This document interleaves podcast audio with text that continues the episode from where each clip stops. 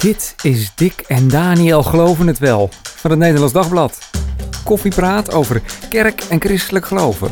Met Dick Schinkelshoek en Daniel Gillissen. Welkom, leuk dat je weer luistert. Minder en minder mensen gaan naar de kerk. Ook eh, de betrokken gelovige christen vraagt zich vaak af wat voor nut eh, de kerk nu eigenlijk heeft. Bezoek aan de kerkdienst neemt af door uh, corona en ook de gevolgen eigenlijk weer van corona. Ga je weer terug of niet? En door, uh, in die tijd zijn ook veel tweede kerkdiensten, voor zover kerken dat nog hielden, uh, gesneuveld. Waar gaat het eigenlijk heen en waarom zou je naar de kerk gaan? Daarover gaan we praten met onze gasten. Dolf de Velde, je bent docent aan de Vrijgemaakte Theologische Universiteit. preek jij elke zondag? Niet elke zondag, maar toch best wel vaak eigenlijk. Ehm, vijf diensten in de maand ongeveer. Aha. Dus, uh, en je hebt er ongeveer uh, acht in de maand. Wat betekent dat uh, tenminste? ik weet niet of er, of er nog dubbele diensten gehouden worden in, in Weesp. Ja, bij ons in Weesp hebben we middagdiensten. Dus als gezin proberen we daar ook naartoe te gaan. de jongens hebben daar niet altijd evenveel trek in. Maar proberen toch een beetje die, ja. die lijn vast te houden. Dus als je niet preekt, dan ga je ook. Ja. Ja. En onze tweede gast, we zitten hier met 4D's, merkte Dorina Nauta op. Um, je bent uh, theoloog en spreker geweest uh, bij Opwekking. Uh, hoe vaak is, hoe is het met jouw kerkgang gesteld? nou, ik ja, ben vrij trouw, zal ik je eerlijk zeggen. Ja. Ja, dus, um, ik... Goed zo, dan moet je complimenteren. hè? Dat, nou, dat klinkt als een soort verdienste. Nee, ik ga ook wel echt omdat het me goed doet. Dus, ja.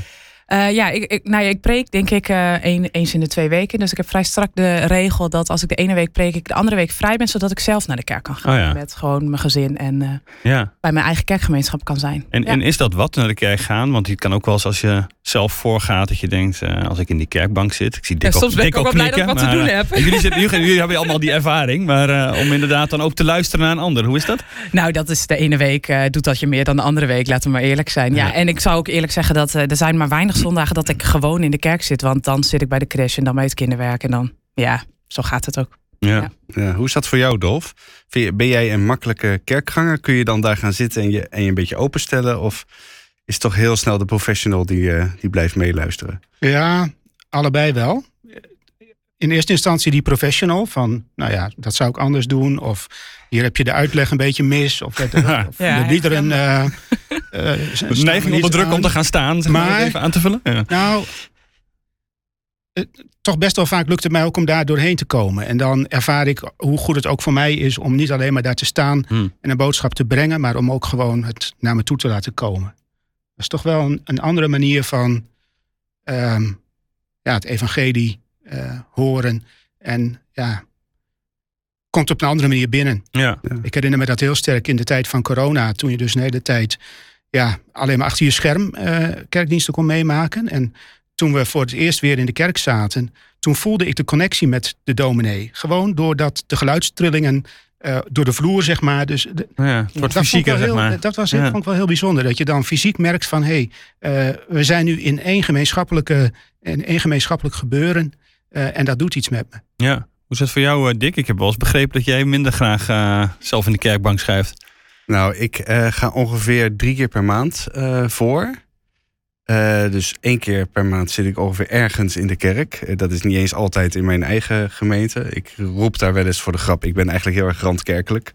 Want ik ben lid in een kerk waar ik zelf maar heel weinig kom. En ik denk dat ik er nog vaker kom om ervoor te gaan in die, in die kerk dan, uh, dan onder in de kerkbank uh, uh, te zitten. Nee, ik vind het eigenlijk best wel lastig, merk ik. Om die, die, die professionele blik uit te schakelen en er gewoon, gewoon met lege handen te gaan zitten. Nee, ik ja. moet daar nog eens een manier op vinden. Dus ik hoop eigenlijk uh, Dorina, Dolf, dat jullie daar nog tips voor, uh, voor hebben. Misschien komen we daar straks nog. Uh, ja, want we gaan natuurlijk ook juist voor die, voor die gewone kerkganger. die inderdaad in die kerkbank zit, of stoel, of wat er ook staat. begrijp ik in sommige kerken. Hoe dat er aan toe gaat en voor, voor diegene is. Maar hoe staat het eigenlijk met de cijfers, Dick, als het gaat om kerkbezoek? Nou, hou je vast, want dat is niet heel erg best. Uh, even, ik som het maar even op. 1,8 miljoen Nederlanders, dat is zeg maar pak een beet 1 op de 10, ziet ongeveer met enige regelmaat een kerk van binnen. Dat loopt echt heel erg hard terug. Je moet je voorstellen, in 1971 ging nog 37% van de Nederlanders ongeveer minimaal één keer per maand naar de kerk. In 2016 was dat uh, 16% en nu zitten we dus ongeveer op de 10 procent. Het gaat heel hard, juist voor Ja. die laatste jaren dan nog heel extra hard. Ja, je kunt natuurlijk zeggen inderdaad, dat zei je natuurlijk net zelf al, dat corona dat proces heeft versneld. Ehm, we hebben eh, als Nederlands Dagblad becijferd dat het in Nederland om ongeveer 1 op de zes kerkgangers eh, zou, eh, zou gaan. We willen dat onderzoek ook gaan herhalen. Eh, de, de Barna Group heeft in de, de Verenigde Staten becijferd dat 21% van de kerkgaande Amerikanen sinds corona niet of een stuk minder gaat. Dat gaat echt om serieuze eh, aantallen. Kijk, en we hebben het hier niet over geloof, even voor de goede orde. We hebben het ook Mm. zelfs niet over kerklidmaatschap, maar we hebben het echt over kerkbezoek. Mensen die, eh wat is het op zondag natuurlijk vaak, wat is het, hun huis verlaten en naar een locatie gaan om daar naar de kerk te gaan. Daar, daar hebben we het over. Merk je dat, Dolf? Inderdaad, na corona, dat de terugkeer naar de kerk minder is? Ja, zo even qua natte vinger eh, indruk, zeg maar. ehm, als ik zo her en der voorga, dan, en ik vraag er ook wel naar Ja. aan, aan, Ja. aan kerkraadsleden van... hé, hey, eh, er zitten nu ongeveer zoveel mensen. Wat, wat vinden jullie ervan? Eh, wat is het beeld? Ehm, nou ja, ook wel, wat, wat zou je dan als gemeente kunnen doen? Hè? Dus, ehm, dus dat kom ik wel her en der tegen. Eh, ook bijvoorbeeld wel grotere gemeentes in ons kerkverband... die voorheen dubbele diensten 's morgens hadden... Ja. die dan op een gegeven moment naar enkel gaan. Dat is Eh, dus nogal een- een verschil, zou je denken. Maar, ja. Ja, dus dan, dan Ja. ga je inderdaad naar, naar 70% van de, van de voormalige ja. opkomst. eh, Ja. ja, dat zijn best wel, best wel aantallen. Dorine, jij knikt? Ja, ja, ik herken wel heel erg de zorg. Ik vraag er ook heel vaak naar. En heel vaak willen mensen dat ook even vertellen. hè, Van ja, oeh, het is wel minder geworden hoor bij ons. Dat, ja, dat hoor ik heel vaak als ik ergens spreek. Dat is natuurlijk het voordeel van eh, veel on- nou ja, spreken. Is dat je op heel veel plekken komt. En daardoor, ja, soort, is een soort zo'n gevoel dat je denkt, ja, ik herken wel die cijfers. Ja. Ja. Ja, Ja. ja, Wat zijn een beetje de afhakers dan, Dick? Ehm, ja, kijk, eh, als je vraagt naar redenen, ook dat is een beetje natte vingerwerk. Eh, ik vraag dat ook eigenlijk op alle plekken waar ik kom, gewoon omdat ik er heel erg nieuwsgierig naar ben. Dus mensen, ja, er zit weinig meerwaarde, eh, het is te druk. Hè? We hebben het vaak over dertigers en veertigers, mensen met kinderen, de spitsuur van het leven. Die zeggen, alsjeblieft, ik ben al zo ontzettend moe op, het is in het weekend, ik wil uitrusten. Ik heb ontdekt dat het eigenlijk prima gaat Mm. via, die, via die livestream. Eh, en het gaat ook prima eh, als ik hem helemaal niet aanzet. Dat soort, zo eerlijk zijn sommige mensen dan ook wel weer. Eh, van ja, ik geloof dan wel in God, wordt er dan gezegd. Maar waarom heb ik daar eigenlijk andere mensen voor nodig? Wat ik wel heel vaak hoor terugkeren is dat mensen er een soort schuldgevoel over hebben. Zeggen, ik zou het eigenlijk weer moeten doen, maar ik ben zo moe, ik ben overprikkeld, ik ben uitgeput. Ik- het leven vraagt al zoveel. Ja, dat zou voor mij des te meer reden zijn om wel te gaan. Maar goed. ja. ja. Ja, en, eh, en inderdaad, je kunt die dienst ook thuis volgen. Hè? Ja, ik bedoel, en ik kan, ook Ja. thuis, ik kan ook thuis mijn boodschappen doen. Ik kan thuis bankieren. Waarom kan ik niet thuis, Thuis naar de eh, kerk gaan. thuis naar Ja, de dat kerk kan dus. gaan? Ja. Ja. dat kan dus. Ja. Ja, maar dat is dus voor dat kerkbezoek zelf is dat, eh, nou, dat, dat helpt niet echt mee, denk ik. Er zijn ook eh, nieuwe kerken natuurlijk.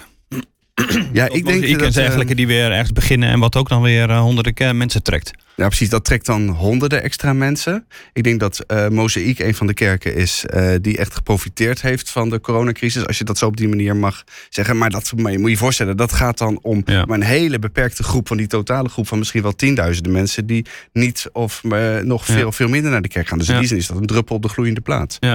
Ah, het is wel hoopvol dat er ergens dat soort plekken ook zijn. Ik zit zelf ook in een kerk waar, nou, volgens mij afgelopen zondag heb ik op de trap gezeten omdat er geen plek was. Nou, dat, Kijk. het is wel fijn om ook te weten dat dat, dat, dat soms ook gebeurt. Hè? Ja. Was het een speciale dienst? Of, eh? Ja, het was een doopdienst, zal ik eerlijk zeggen. Dus er waren familie en vrienden bij, die ook niet gewend zijn om naar de, naar de kerk te gaan. Maar het was echt bomvol. En wij, wij, we zijn inmiddels gesplit, gesplitst naar twee locaties.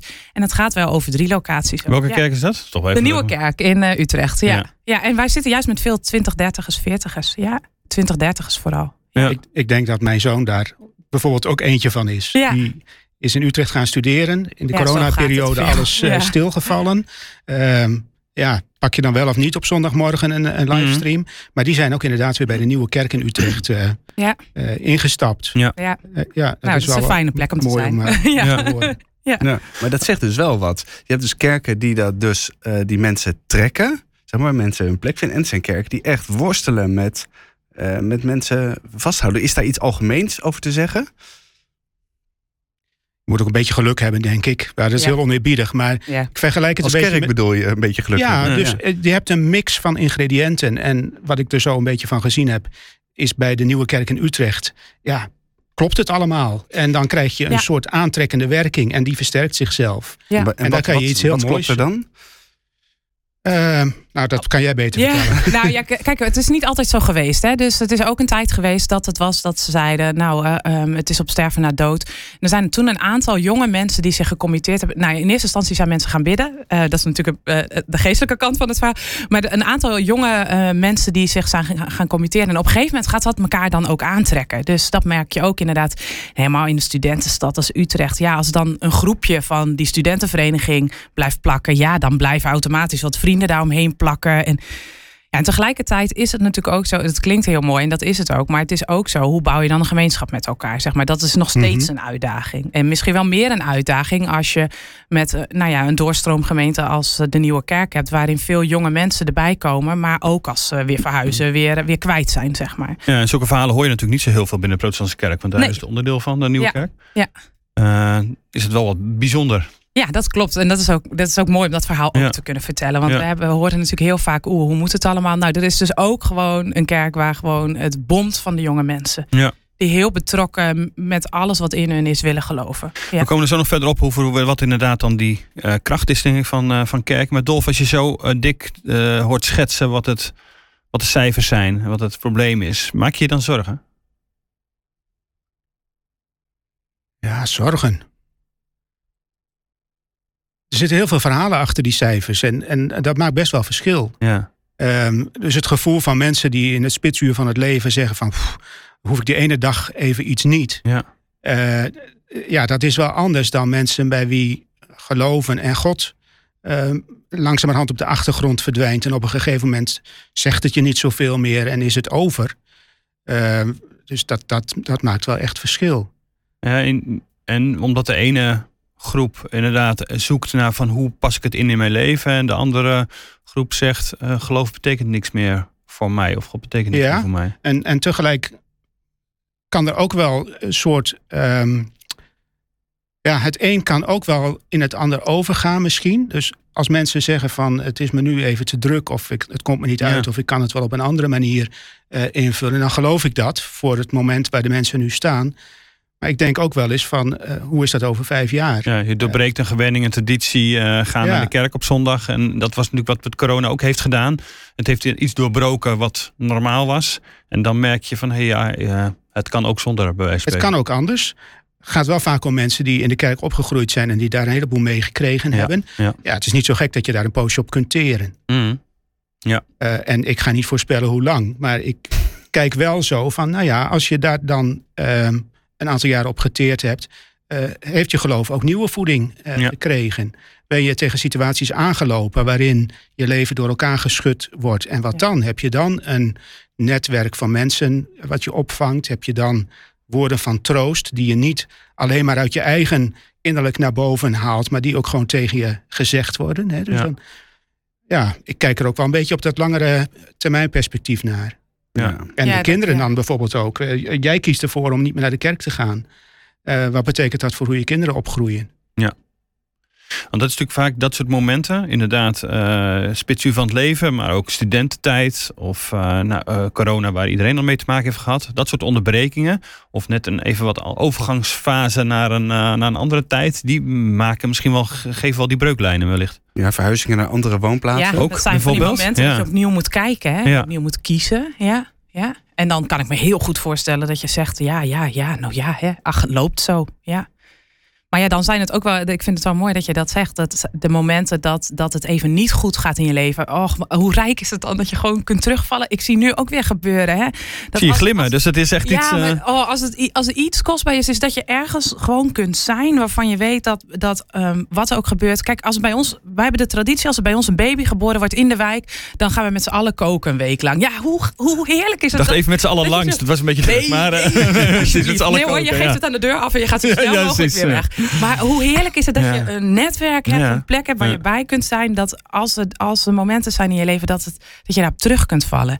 Dat, er ook, dat je zelf niet altijd de woorden hoeft te hebben, maar dat mensen woorden tot je spreken. Of dat er gebruiken, ja, rituelen zijn die je dan goed kunnen doen. Ja, Want jij zei net bij je, toen het over spitsuur van het leven ging, toen Dolf erover had, van juist dan, of dik. Ja, ik zit in de spitsuur. Wij zitten in de tropen. Ja, ja. we hebben drie jonge kinderen. En ehm, dan vind ik het heerlijk dat ik hen allemaal naar hun eigen plek ben en breng en dan even een uur gewoon zit. En soms hoor ik dan heel veel, of soms zit ik er ook gewoon. Ja.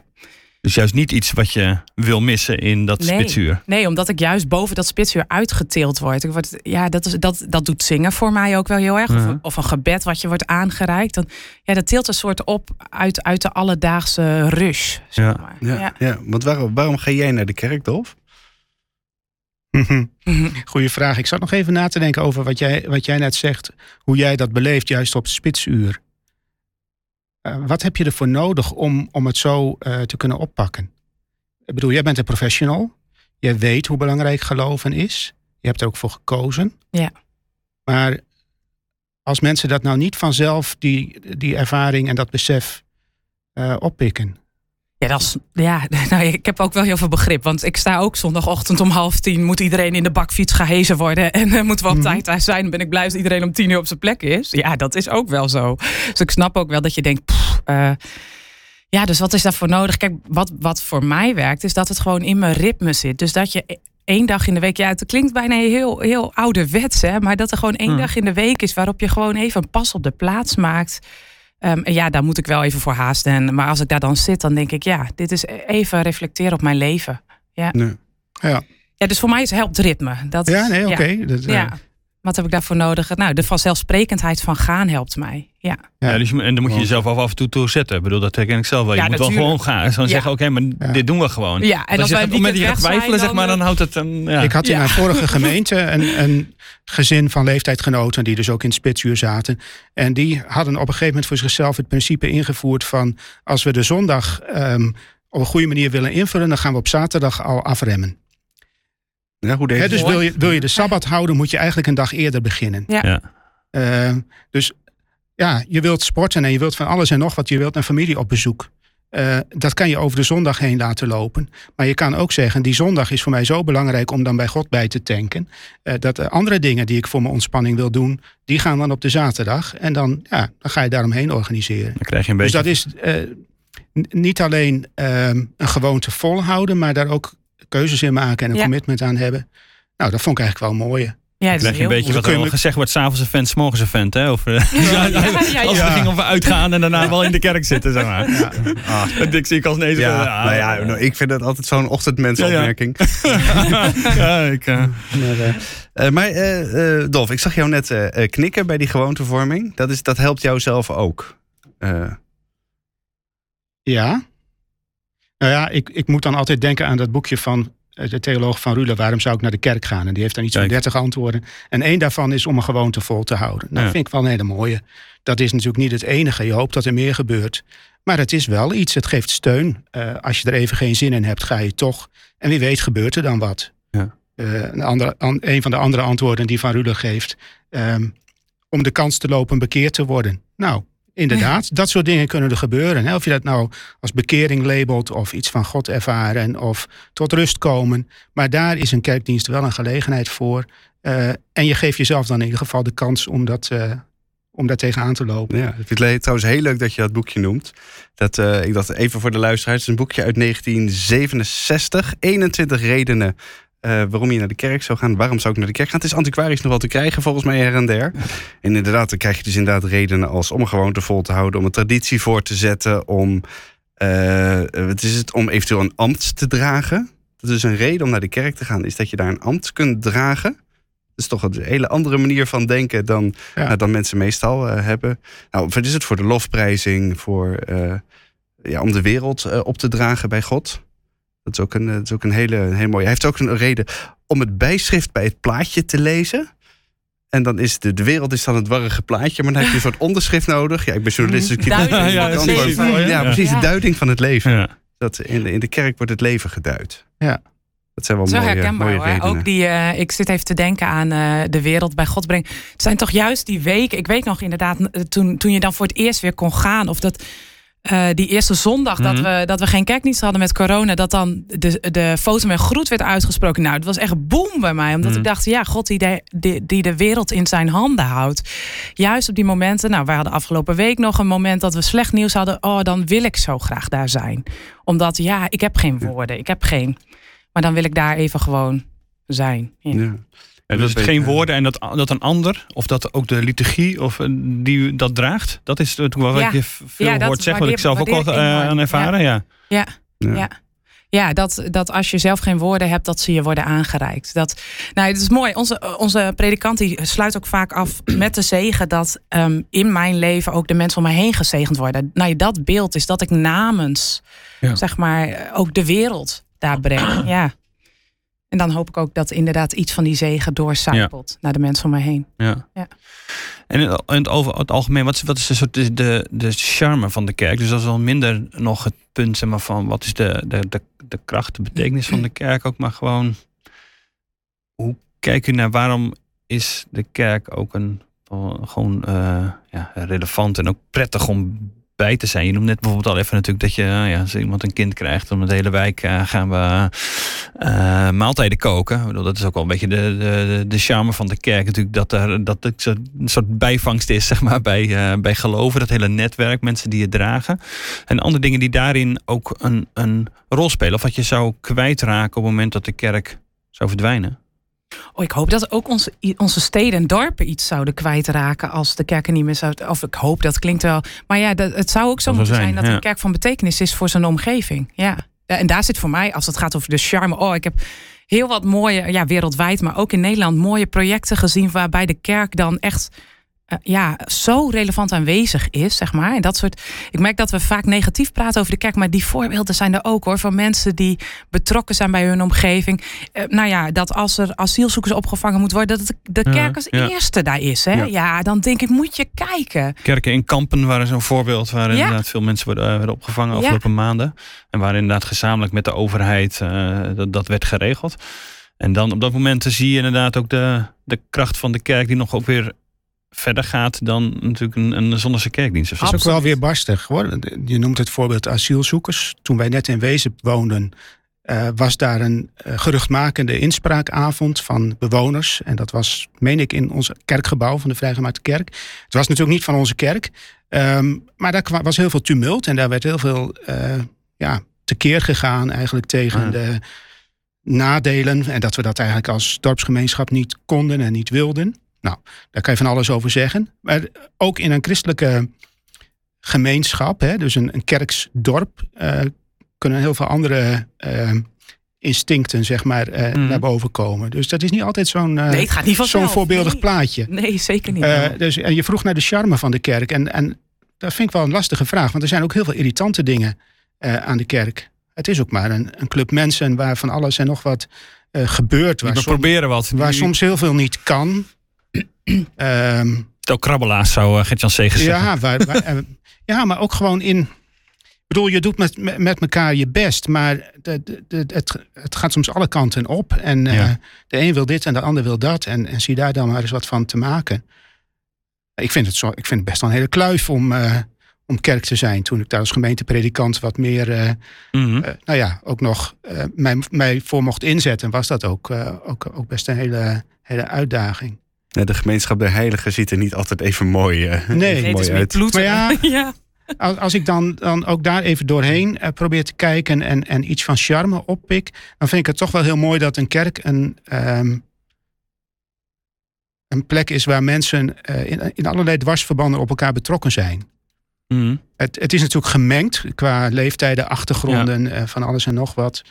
Um, en die mensen die hebben iets met elkaar. En dat krijgt vorm in allerlei dingetjes. Van, je hebt natuurlijk mensen die een, wat meer vooraanstaande functie hebben. Die, die dan oudeling zijn. En die komen dan her en der in huizen waar ze anders nooit zouden komen. En die zeggen dan dingen of die vragen dingen die je anders nooit zou vragen. Ik vind het in die zin een hele grappige uh, manier van, van met elkaar omgaan. Dat je in, in bepaalde rollen, zeg maar, dingen met elkaar doet. Ja, die, eh, anders, die je eh, normaal niet zou verzinnen. Nee. Uh, of je hebt iets met de muziek. Nou, dan ga je met andere mensen van de muziek iets regelen. Of uh, mensen zitten achter de beamer en dan moeten ze van alles en nog wat. dus dat, dat vind ik gewoon heel leuk dat er allemaal van dat soort lijntjes en dwarsverbanden komen. Ja. ja. En wat mij ook trof de afgelopen jaren steeds sterker is eigenlijk een, een soort gevoel van nieuwsgierigheid bij heel veel mensen. Uh, vanuit de vrijgemaakt Griffmiddenkerk, waar ik dan bij hoor, uh, had je in het verleden een heel sterke vanzelfsprekendheid. Hè? Iedereen dacht ongeveer op dezelfde manier. Dus dat wist je ook wel van elkaar. Um, het is steeds diverser geworden. soms krijg je het gevoel dat mensen niet eens meer weten waar ze het over hebben. Van oké, kinderdoop, hoezo, waarom, mhm. kan het ook anders? nou, met heel veel geloofsthema's ook, dat, dat de vastigheden er een beetje uit zijn. Soms vind ik dat heel lastig. Je moet eigenlijk alles weer van, vanaf de grond uh, opbouwen en uitleggen.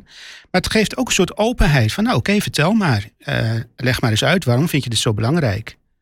En ja. Uh, nou ja, een soort, nou, dan kom je ook weer bij hele, kort, hele basale gesprekken ook weer. Die misschien wel weer heel mooi zijn om met elkaar te voeren. Ja, en dan moet je dan wel uh, nou ja, een beetje geduld voor opbrengen. Dat je zegt, oké, okay, uh, dingen waarvan ik dacht dat je ze wist, uh, die ga ik gewoon nog een keer vertellen. Je, je, gaat ook nadenken over hoe we het altijd gedacht hebben. of dat allemaal wel zo, ja. zo sterk is. Hè. Dus het, het geeft wel allerlei manieren soms ook een gevoel van onzekerheid. Maar die kant van openheid en nieuwsgierigheid en dingen willen oppikken, dat vind ik wel iets moois. Ja. Ja, uh, ik vind het heel leuk om het over de klunzigheid en zo uh, van, de, van de kerk te hebben. En Kunnen hoe mooi dat is. Ja, we zien ook heel veel grappen. Ja. Maar, het zou, maar die heeft absoluut ook een hele mooie kant. Maar goed, ik dacht, er zit, uh, in hoeverre zit er voor jullie ook een hele serieuze kant aan, aan kerk zijn? Ik bedoel, natuurlijk de uitspraak van de kerkvader Cyprianus: hè, buiten de kerk geen heil. Zo, ja, ja dat, is, dat is er natuurlijk nogal eentje. Ik bedoel, wat staat er op het spel? Dat is ook de vraag die hij dan even zo. Uh... Ja, nou, die uitspraak die hou ik onze studenten in kamp ook wel voor. Ja, dat is. Uh... maar wat, maar wat, wat nou, betekent die dan? Ik ervaar soms meer heil buiten de kerk. Ja. om er maar even eentje zo in het uh, ja. knuppel in het hoenderhok te gooien. Is dat ik soms meer heil buiten de kerk zie dan daarbinnen. Maar goed, dat, omdat het, het, het kijk, het, heel veel van de kerken zijn natuurlijk ook gewoon een soort onze vormen hè, van hoe het zou moeten, hoe we, waarvan we soms ook heel vaak niet meer weten waarom we het zo doen. Nou, en ik eh, kom met regelmaat mensen buiten de kerk tegen en denk: Oh, je hebt zoveel van Christus in je. Um, maar je, we zien je het hebt, je hebt het beter begrepen dan. Uh, Som, ja, met regelmaat heb ik dat gevoel. Ja. ja. ja. ja. Hoe reageer Zou je dus eigenlijk ook een, even een gesprekje moeten hebben over wat je met heil bedoelt? Ja. En de, Voor mij is, is wel dan wel een hele belangrijke notie dat er iets tussen God en ons is. Um, daar zou ik het woord verzoening voor gebruiken. dus daar zit een verhaal achter van dat God ons gemaakt heeft en iets met ons wil. En dat we daar uh, uitgevallen zijn. En dat God er iets voor gaat doen om dat weer in orde te maken. Ja, in de, nou, in voor dat worden mensen met God verzoend. Ja, dat, zo zou ik het invullen. Um, dus de dingen die jij noemt, Dorina, van, van dat je in mensen soms iets ziet van Christus. Dat is dan misschien een beetje anoniem. Hè? Die mensen hebben dat misschien zelf niet door. Maar jij, oh, daar heb ik daar ook gerust gesprek over met ja? hoor. Ja. Maar goed, het gaat mij even om dat, om dat verhaal van dat God het weer uh, in orde wil maken tussen ons en hem. Nee, dat is natuurlijk ja. heel erg uh, verticaal. Ja, verticaal. Ja. ja. ja. en ik zie ook wel heel erg in dat horizontale. Maar ik heb het denk ik wat breder begrip van heil. Daar, ja, oh, ja oké. Okay. uh, maar, maar, daarvan dan denk ik van... ja, wij geven inderdaad op allerlei manieren vorm aan het kerk zijn. Uh, en een heleboel, heleboel daarvan kan je missen. Maar dat er in de kerk het woord van vergeving gesproken wordt, dat kan je niet missen. Dat moet in elk geval gebeuren. Ja, absoluut. Dat moeten mensen daar ook kunnen vinden en kunnen meemaken. Maar dan is het nogal van levensbelang of je in de kerk komt of niet. Ja, uh, in wezen wel. Ik zou het niet per se ophangen aan die kerkdienst. Hè. Dat is natuurlijk ook wel even mm. een, uh, een, een, dingetje van spraakverwarring. Hè, van hoe belangrijk is de kerk. Uh, gaat het alleen over die zondagmorgen. Nee, er is veel meer.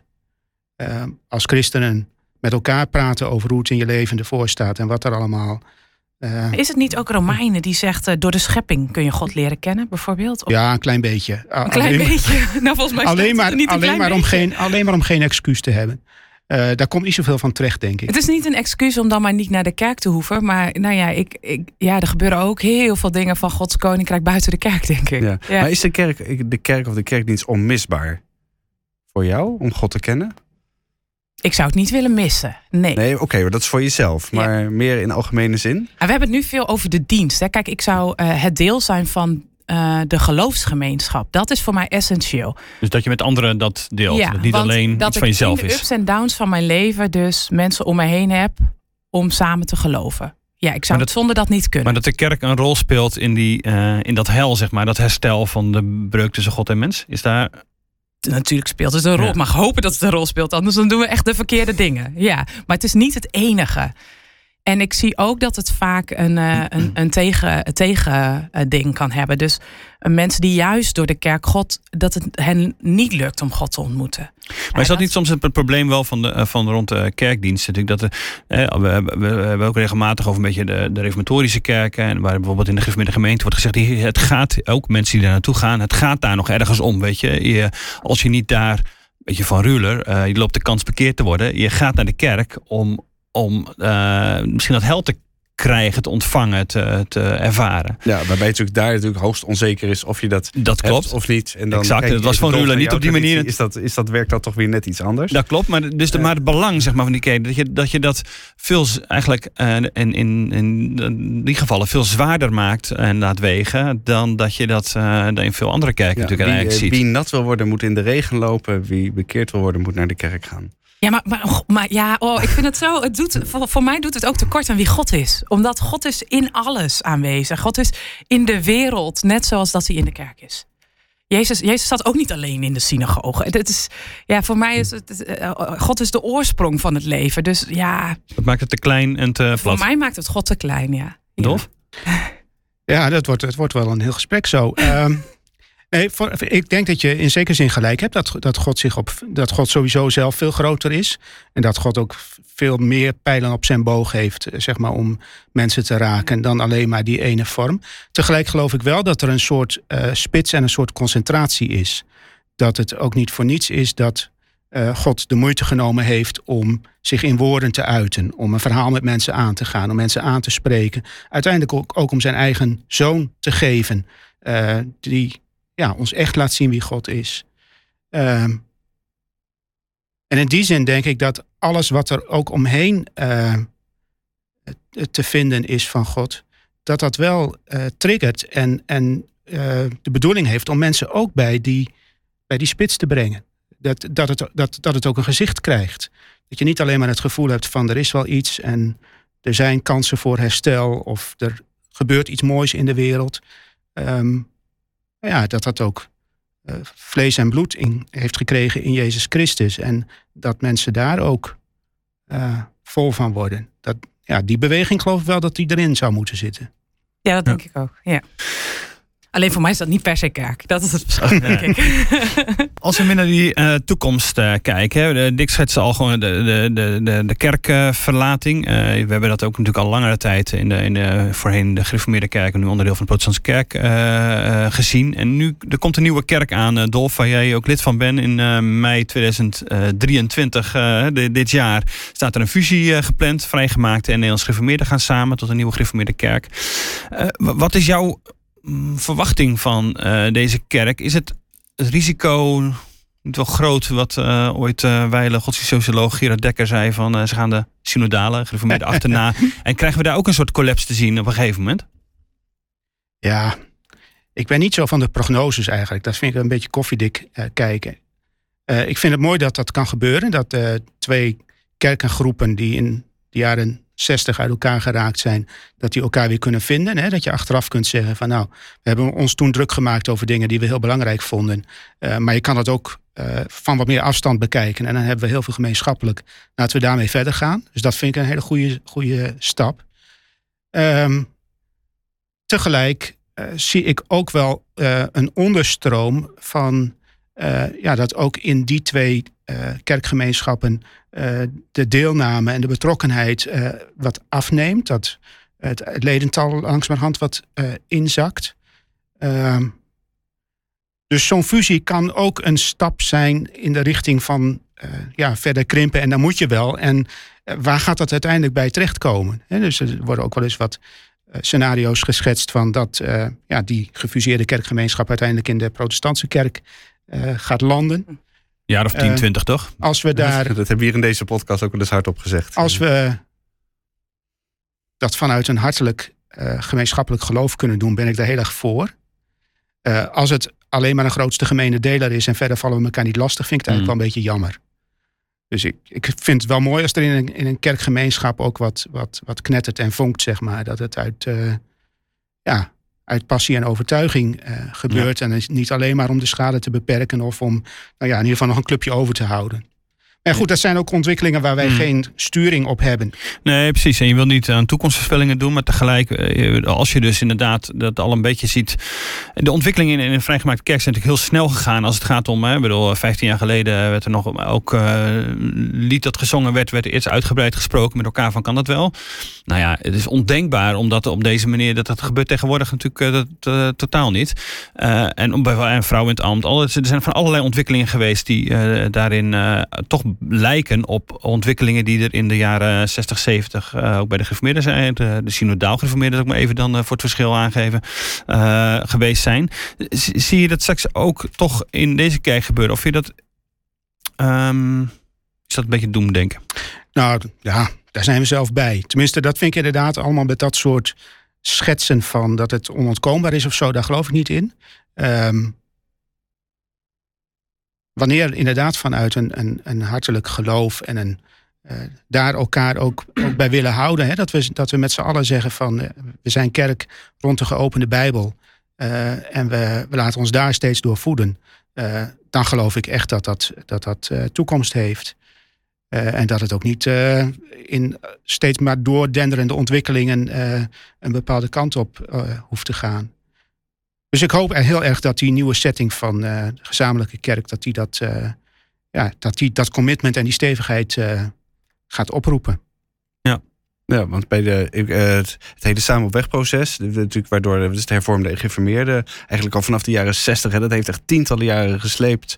Dat begon natuurlijk heel erg, ook heel erg idealistisch, want we vinden elkaar weer op een soort gezamenlijke basis. Maar heel veel, uh, wat, wat je toen dan SOE-gemeenten noemde, die moesten ook gewoon gaan samenwerken. Want omdat de krimp enorm toesloeg en ook de hele fusie van de protestantse kerk is ook heel erg ingegeven door kerkverlating, door afnemende uh, ledenaantallen. Ik bedoel, heel plat gezegd, het moest op heel veel plaatsen, zeker op heel veel plaatsen lokaal, moest het ook gewoon ja. zo op die manier uh, uh, gebeuren. ja, want Dorine, jij bent, jij bent lid van de protestantse kerk, van de protestantse gemeente, de, Nieuwe Kerk in Utrecht. Bedoel, we vertelden net bedoel, dat het eigenlijk in jouw kerk heel, heel goed gaat. Ja. Uh, maar ik denk dat jij in, in jouw kerk ook op heel veel plekken uh, allerlei, uh, heel veel teruglopen ziet. In, binnen de PKN, ja, natuurlijk. Ja, ja, ik zit niet zo vast aan één kerkgenootschap. Dat is misschien dan ook weer typerend.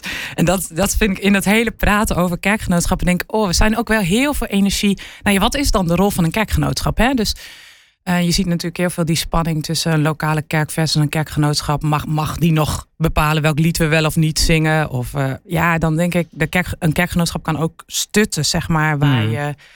Nou ja, wat heeft een kerk nodig om in deze tijd, in de context waar zij zijn en bewegen, kerk te kunnen zijn? Ik denk dat dat, dat maakt volgens mij de meerwaarde van een kerkgenootschap. Nou ja, dan ben ik blij als de fusie straks geregeld is. Dan kan alle energie daar naartoe. Ja. uh, maar uh, ja, binnen PKN zijn er natuurlijk heel veel kleine kerkjes waar een klein groepje mensen denkt: wanneer moeten we het licht uitdoen? Ja. ja. Om over de katholieken nou niet te zwijgen. Want daar, daar wordt het nog. Ja.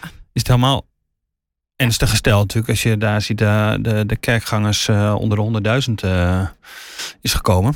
Ja. En ja, er zijn veel kerken dichtgaan. Het is dat de, de, nominaal zijn er 4,5 miljoen katholieken in Nederland. Ja. Maar waarschijnlijk is het zo dat er meer. Uh, er zijn meer, wat is het, uh, gereformeerden. Er zijn meer vrijgemaakten, moet die naar de kerk moet gaan, zeggen, dan katholieken. Die naar de kerk gaan dan. Uh, dan ja, het zal niet veel schelen dan. Nee. nee. nee. nou, het is natuurlijk wel zo dat um, als het zo'n klein groepje mensen dan lukt om om te denken. Hè, dus je kunt alleen maar denken, oeh, het gaat allemaal mis. en hoe moet dat nou? Ja. En wat blijft er nog van ons over?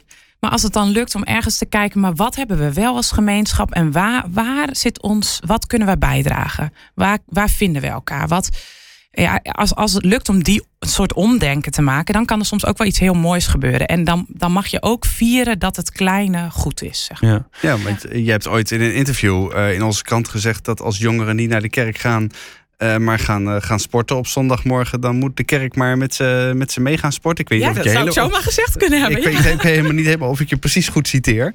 Maar uh, nee, ja, er dat, zit ook een stukje verantwoordelijkheid. En dat, maar ja, richting jongeren vind ik dat helemaal. Kijk, voor wat mij betreft zouden kerken jongeren echt bovenaan op de agenda moeten hebben. Um, en als inderdaad jongeren niet meer naar de kerk komen, dan vraagt het van de kerk om te zijn waar zij zijn om met hen op te kunnen trekken. Want de vanzelfsprekendheid om naar de kerk te gaan is er niet. En voor veel jongeren is er ook weinig aansluiting. Dus dan, dat, ja, daar komt die uitspraak vandaan. Ja, ja. ja. Zou je dat ook zo kunnen zeggen, Dolf? Ik zit over twee dingen na te denken. Het ene gaat over die kleine kerk, stukjes die overblijven. Uh, wat ik vind een hele belangrijke waarde die daarin tot stand kan komen, de waarde van trouw. Ja. Van ook als het allemaal ja. niet meezit, ja. Uh, kun je dan toch vasthouden aan datgene wat je heel belangrijk vindt. Uh, maar dan moet je wel terug naar de basics. Dan, dan kunnen een heleboel toeters en bellen. Nou, oké, dat wil dan niet. Nee. Uh, misschien kan je zelfs het kerkelijk jeugdwerk niet zelfstandig overeind houden. Maar wel met een paar gemeentes in de regio. Maar dat je ja, de core business, zeg maar. Het, het samenkomen rond het woord, het, bidden, het vieren. Ja. Uh, dat je dat gaande blijft houden. Ik, ik denk dat dat wel een waarde is die soms ook wat in het geweld van nou ja, de presentatie van uh, hoe ziet het er mooi uit, hoe maken we het aantrekkelijk, uh, soms wat te veel ondersneeuwt. Uh, dus in die zin. wij denken dat het allemaal soort nodig is om kerk te zijn, zeg maar. Dus al ja. die soort, bijna een soort randzakelijke dingen, die misschien wel heel fijn zijn om naar de kerk te gaan. Maar ja, mag, mag het vieren en het bidden en het. Ja, in alle eenvoud en trouw. Ja, daar heb ik wel echt iets mee. Dus als ik ook op kleine, bij kleine kerkjes kom te preken. En er zitten dan dertig mensen. Ja, het zit er niet in aantal. Nee. En over de jongeren, ja, dat is nog wel een, eh, een dingetje. Eh, wij hebben zelf een gezin met opgroeiende kinderen, dus ik maak het vooral van die kant mee. Um, ja. Soms vraag ik mij wel af hoe belangrijk de kerk überhaupt voor hen is. Ze zitten qua ontwikkelings, ontwikkelingsfases natuurlijk ook met hele andere dingen. Wat ik bij onze jongens merk is dat het erbij horen in eerste instantie heel belangrijk is. Dus dat je een groepje om je heen hebt waar je je happy bij voelt. Mm. Uh, gewoon gezellig, gewoon leuke dingen doen. En als dat dan ook voor een deel met kerk samenvalt, is dat al, uh, is dat al heel mooi. En af en toe wat leuks doen. Ja, je vriendengroep, hè? Ja, ja, ja. Dat, dat is eigenlijk belangrijker dan of, er heel erg, ja, of de kerk heel erg zijn best doet om, haar best doet om iets te bieden aan de jongeren. Dat komt dan ook wel. Er is dan ook een leeftijd dat er echt wel thema's en vragen zijn waar ze in gezien en gehoord willen worden. Van hé, hey, hallo, uh, geloof en Bijbel is allemaal leuk, maar hoe zit het dan met dit en met dat? Ja. Nou ja, daar heb je ook je platforms voor. Ik vind het ook heel belangrijk dat bijvoorbeeld predikanten uh, dan ook in de catechese daarvoor beschikbaar zijn. Hè. Jij bent toch een beetje het boegbeeld van de kerk. En mogen jongeren jou daar dan ook op bevragen? Uh, dan moet je ook, ook wat te vertellen hebben. En ruimte daarvoor bieden. Um, en op een gegeven moment gaan jongeren het ook heel belangrijk vinden om mee te doen kun je ze dan ook een stukje verantwoordelijkheid geven? En is dat dan ook echt een rol?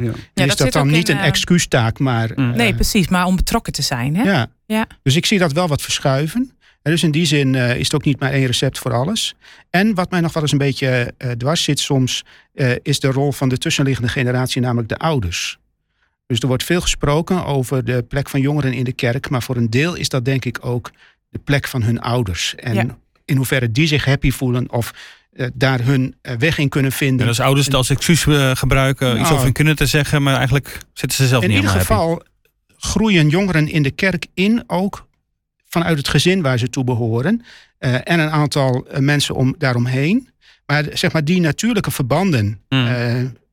ja, die moeten we niet overslaan. Ja. Zeg je daarmee dat een heleboel ouders zeggen: ja, mijn kinderen willen niet meer. Dat ze eigenlijk bedoelen: ik weet zelf niet meer zo goed wat ik in die kerk doe?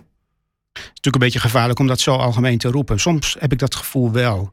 In ieder geval eh, kan je jezelf dan die vraag stellen: van als ik het gevoel heb dat het voor mijn kinderen niet goed is, hoe sta ik daar dan zelf in?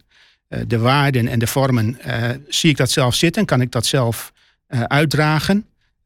nou, zo niet, dan, dan heb je dus ook zelf een, een punt. Ik kan me ook wel voorstellen dat, dat, dat je dat gesprek aan de keukentafel heel erg hebt, juist met tieners. Hè? Ik bedoel, uh, nou ja, als je, als je eerlijk en open dat gesprek met elkaar kunt hebben, dan, dan gaan ze jou ook bevragen daarop ja. als het goed is. Ja. ja, dat klopt. En volgens mij is dat wel kostbaar. Ja, ja en spannend. En spannend, ja, want dan, dan moet je soms ook zeggen, ik weet zelf ook niet zo goed of ik worstel daar ook mee. Ja. ja. We hadden net nog even over uh, kerken, sommige keren die heel groot worden of zelfs nieuwe nou ja, uh, kerken beginnen. Dus Mozaïek bijvoorbeeld, hoe kijk jij, uh, Mozaïek en grote groeiende evangelische gemeente waar toch wel, uh, ook als ze opnieuw beginnen, ergens uh, opeens uh, toch een paar honderd man bij elkaar is. Hoe kijk jij daarnaar, Dolf, naar zulke ontwikkelingen? Dat mensen ook trekt zeg maar, uit die gemeente, misschien wel die wat kwijnend zijn, die, waar wel ja, nog dertig mensen bij elkaar komen. Maar ja, dan is het toch ja. aantrekkelijk om naar die nieuwe gemeente te gaan, waar weer nieuw elan is. Precies, die hadden nog net twee, twee jonge gezinnen. ja.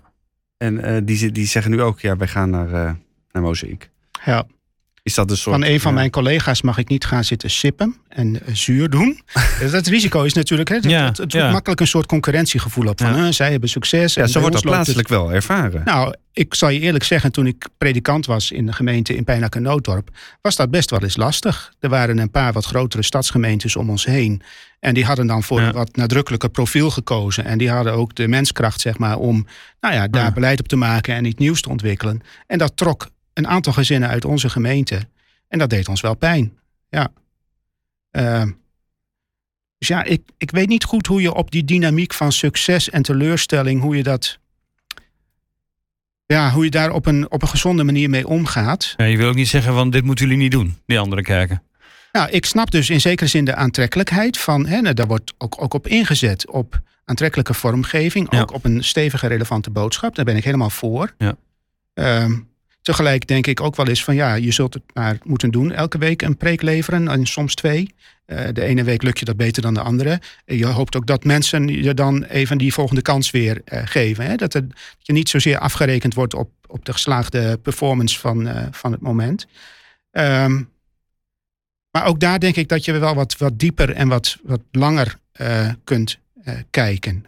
lukt het um, zulke nieuwe kerkvormen ook om daadwerkelijk een gemeenschap op te bouwen. Mm. Uh, om met elkaar samen te leven. Om uh, ja, een constante lijn van geloofstoerusting uh, op te bouwen. Het heeft ook weer jaren nodig. Om ja, en de startpositie is natuurlijk gunstig, doordat je gemotiveerde ja. mensen krijgt vanuit bestaande kerken. Hè? Dus ja. er zitten wat factoren in die niet. Het is niet helemaal een laboratoriumsituatie van, van we beginnen op nul en dan kijken we nee, wat er gebeurt. Nee, zeker niet. Nee. Dorina, hoe kijk jij daarna? Ja, Um, het is zo. Ja, het is zo. Ja, ik, ik vind daar niet echt wat van. Ik denk, ik ben, nou ja, kijk, het is, het, het is een beetje, het gebeurt zo elke jaar, elke ja. tien jaar komt het met een nieuw kerkgenootschap. Ja, ja weet je. Um, maar dat komt ook omdat ik, ik denk, ja, ik ben heel blij als mensen een plek vinden waar ze kunnen geloven. En, en als dat bij Mozaïek is, is het bij Mozaïek. En als dat bij uh, de Vrijgemaakte Kerk is, is het bij Vrijgemaakte Kerk. Ja, Hebben jullie allebei nog één tip tot slot om uh, hoe maak je, hoe houden we de kerk toekomstbestendig? Wat, wat is iets waar we echt uh, werk van kunnen maken als kerk, kerkgangers?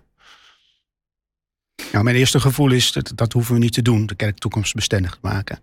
Dat is dus de toekomst, toekomst van de kerk ligt bij de Heer Jezus en uh, die zorgt er prima voor, denk ik. Of te loslaten, juist. Ja, dat, ja en, en ja, ik benader de kerk eigenlijk meer vanuit de kernwaardes van uh, ja, waar gaat het eigenlijk om? En, en kunnen we daar, ik bedoel, dat, dat zal steeds een beetje wisselend zijn in hoe je dat vormgeeft. En maar als je naar de eerste christelijke gemeente kijkt, het onderwijs van de apostelen, de gemeenschap, het breken van het brood en de gebeden, dat zijn elementen die in, in handelingen naar voren komen bij de eerste gemeente. Ja, eigenlijk denk ik dat we nog steeds hetzelfde doen. En, en dat volhouden. Dus blijf bij de kern. Ja, bidden en waken. Een beetje dat soort uh, dingen. Ja. Dat is denk ik de manier om naar de toekomst te gaan. Marina? Mooi.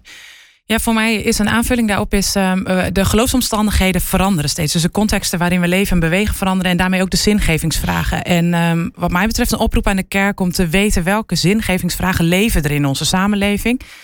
Um, en niet als een soort, dan kneden we daar het evangelie naartoe. Maar het evangelie is relevant, is goed nieuws, ook voor die zingevingsvragen. Dus, maar weten we eigenlijk wel wat voor vragen er leven? Nou, misschien moeten we daar eens op kouwen. Precies. Dank voor uh, dit gesprek. Dank voor het uh, luisteren. Uh, als je daar plezier in hebt, overweeg dan ook een abonnement op het Nederlands Dagblad. Als je dat nog niet hebt. nd.nl slash abonnement kun je allerlei versies vinden. wij schrijven hier ook veel over als Nederlands Dagblad. over dit gesprek, het belang van de kerk en wat daarin binnen de kerk gebeurt. Dus sluit je bij ons aan. nd.nl slash abonnement. En tot volgende week.